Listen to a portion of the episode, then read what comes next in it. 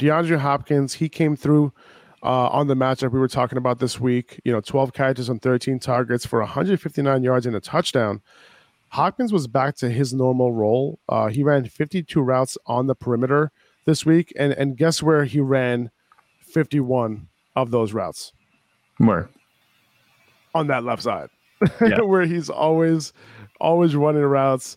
You know, last week he ran about 50% of his routes from the slot and this particular week, like he moved to the left side for most of those. Like it wasn't 50 50 like it was last week. Uh, Rondale Moore ran 50 50 this week. Almost all of his routes were on the right side in the perimeter where he can't do anything. But this week, 50% of his routes from the slot. The fact that they ran so many pass plays in this game allowed him to run 31 routes from the slot. So that was enough. You know, hopefully he continues to move back to an like all slot type of role. Uh, but the good thing is, at least with this scenario, he never leaves the field. That's what it looks like. Rondale Moore, when we talked about this at length, I think the other day, every time we talk about the Cardinals, talk about the coaching and that way that they're being played. But if Rondale Moore is in the slot, he's going to do his thing. And I think DeAndre Hopkins is working wonders for Rondale Moore at this point because now the coverage is pulled off of him. Lucky for Rondale Moore, I don't think he's ever had to deal with number one coverage. As soon as Marquise Brown went down, DeAndre Hopkins came back.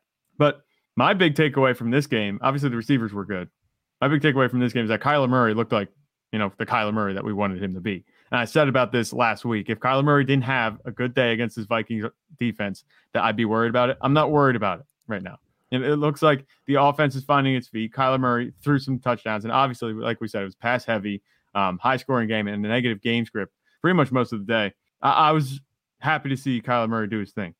You know, I, I, don't think that there's anything for me to worry about now with Kyler Murray. We've seen that he can do his thing. We've seen that the upside is there. It's not necessarily world breaking like it was to open the past two seasons. He started the past two seasons like red hot and he had a really nice ceiling. But Kyler Murray, we finally saw the upside that he's supposed to have. And I think that it could continue.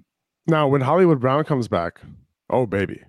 Yeah. Oh baby. Like assuming that Hollywood is gonna, you know, look like himself, like after that after that foot injury, this is gonna be a pretty good offense, man.